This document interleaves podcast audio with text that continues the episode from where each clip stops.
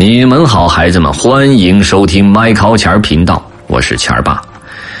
我们继续来讲希腊神话啊！我身边是麦考钱儿小朋友。孩子们，上次我们讲到了珀尔修斯，对吗？嗯。珀尔修斯杀死了谁呀？呃。蛇妖美杜莎。嗯。然后他往家的方向飞去，对吧？把美杜莎的头颅装在了袋子里。他路过一个国家，那个国家被一条可怕的海蛇威胁。这条巨大的海蛇吞噬在海里游泳的人，把渔夫从岸边抓走，甚至拖着长长的身体爬上陆地，把人们从地面上拖进海里，对吗？嗯。这个国家的国王痛哭着说：“我们该怎么办啊？怎么才能让我的国家摆脱这可怕的威胁？”国王的占卜师说：“陛下。”只有一件事能够平息众神的怒火，你要牺牲最宝贵的东西，将它献给海蛇。你必须用你的女儿安德洛莫达公主去向海蛇献祭，就让海蛇吃掉它，把它当做祭品献给海蛇，这样平息众神之怒。国王悲痛不已，用力撕扯自己的头发，但是占卜师一再强调，安德洛莫达公主必须去献祭。安德洛莫达尖叫着被人拖向海边，他在人群中看到了自己的未婚夫，菲纽斯，救救我！让他们别这么做，求求你阻止他们！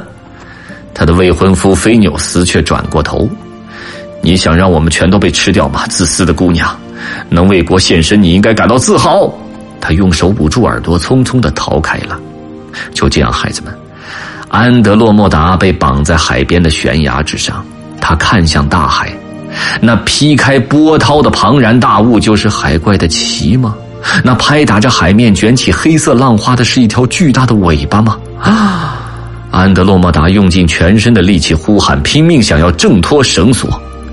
此时，孩子们，珀尔修斯正飞过上空，他听到了微弱却尖锐的喊叫声，那喊叫声就像海鸥的鸣叫，这足以引起他的注意。他低头望过去，看到怪物在水里飞速前进，而一个姑娘被绑在悬崖之上。珀尔修斯不会见死不救，他像老鹰一样俯冲下去，但是海蛇孩子们从水中跃起来，将他抛向了礁石。他的盾牌从肩膀上滑落，手中的头盔和袋子也掉进了水里。他纵身一跃，跳到海蛇的血盆大口和公主的中间，使出了全身的力气，用利剑向海蛇刺去。海蛇被刺中了，他痛苦的扭动尾巴，将普尔修斯扫落大海。普尔修斯只能紧紧的抓住海蛇滑溜溜的脖子，不让自己沉进海底。他把利剑一次又一次插进海蛇的身体，那怪物扭动着，一次、两次、三次。终于翻倒在了海里，咵，一动不动了。普尔修斯从海里爬了出来，安德洛莫达感激万分的看着他，岸边的人群也开始欢呼：“快去禀报国王！”国王立刻接见了普尔修斯。年轻人，你想得到什么奖赏？你救了我唯一的女儿，你要什么都行。哈，我别无他求。普尔修斯腼腆的说。安德洛莫达公主如此美丽，请让她做我的妻子，就是给我最好的奖赏了。没问题，因为你救了她，理当如此。国王怎么样？同意了。嗯。没想到婚礼刚开始啊，这个公主的未婚夫，咱们之前说过，那个狠心的菲纽斯就带着五十个卫兵冲进了王宫。喂，那个穿差异凉鞋的小偷，你在哪儿？你竟敢偷走我的未婚妻！可是菲纽斯，你不是很乐意看到我被海蛇吃掉吗？公主安德洛莫达说：“是普尔修斯不顾危险救了我，那他也不会介意现在受死吧？对吗？”菲纽斯讥讽道。那五十个卫兵立刻将普尔修斯团团围住，他们个个手持长矛，准备向普尔修斯投掷过去。普尔修斯的手中只有一把利剑，孩子们怎么能挡住五十根长矛呢？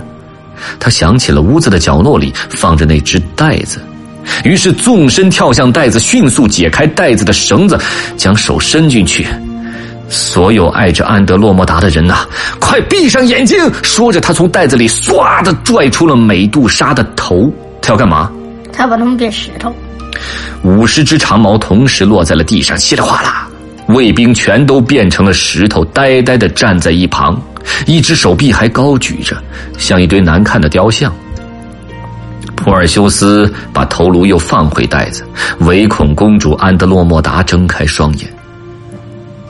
那么就这样，在第二天，装着美杜莎头颅的袋子被安全的放在船上，新婚夫妇就是普尔修斯和安德洛莫达公主踏上了回家的航程。话说，普尔修斯刚离开家乡那会儿呢，那个国王就是波里德克忒斯，就决定用武力逼迫达纳厄嫁给他。赶紧为婚礼做准备，他命令道：“我已经浪费太多的时间了。”达纳厄害怕极了。迪克提斯想要保护他，可是没过多久，五百个卫兵就把他们包围了起来。我没有耐心了。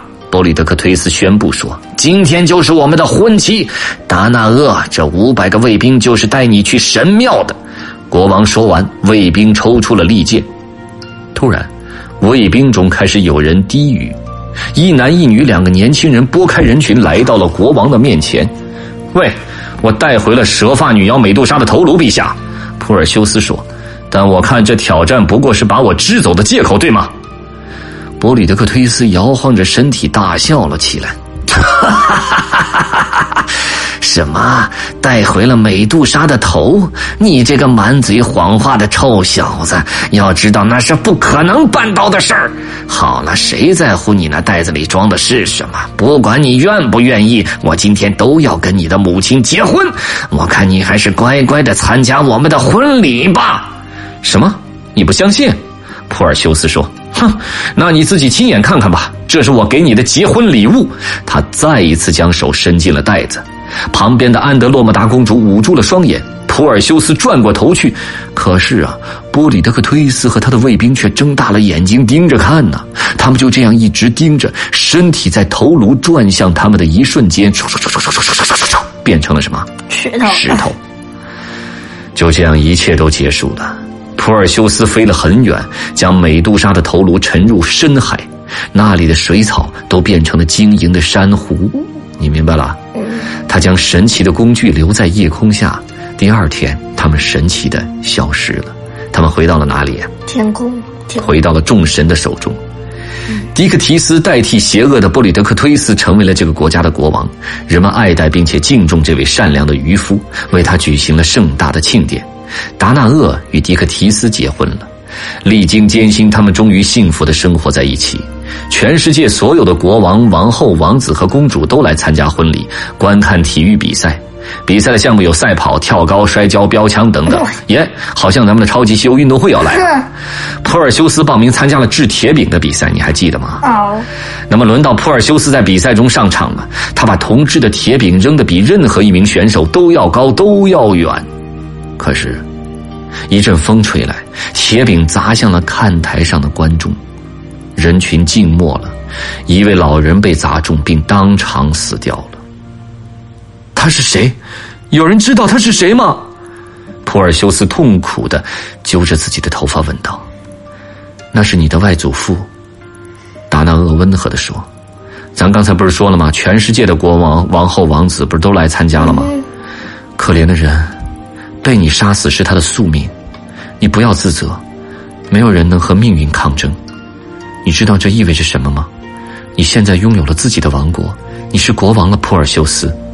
因为当年老国王把他和他的妈妈一起扔到了海里，对吗？啊。现在他一铁饼把他的祖父给砸死了。我。这就叫命运的轮回，你知道吗？又叫宿命。可是普尔修斯没有去接管阿克里西俄斯的王国，杀死自己的外祖父让他感到十分悲伤。普尔修斯就带着安德洛莫达王呃公主远行到了一个无人居住的岛屿，在那里，他们建立了新的王国，并将新王国治理成了世界上最富饶的国度。The end，好听吗？好听，好听。我们接下来会讲很多，包括赫拉克勒斯的十二项伟绩。赫拉克勒斯你听过吗？好像没有。这个可厉害了，他有十二项丰功伟绩，想听吗？我们下次再见，The end，bye。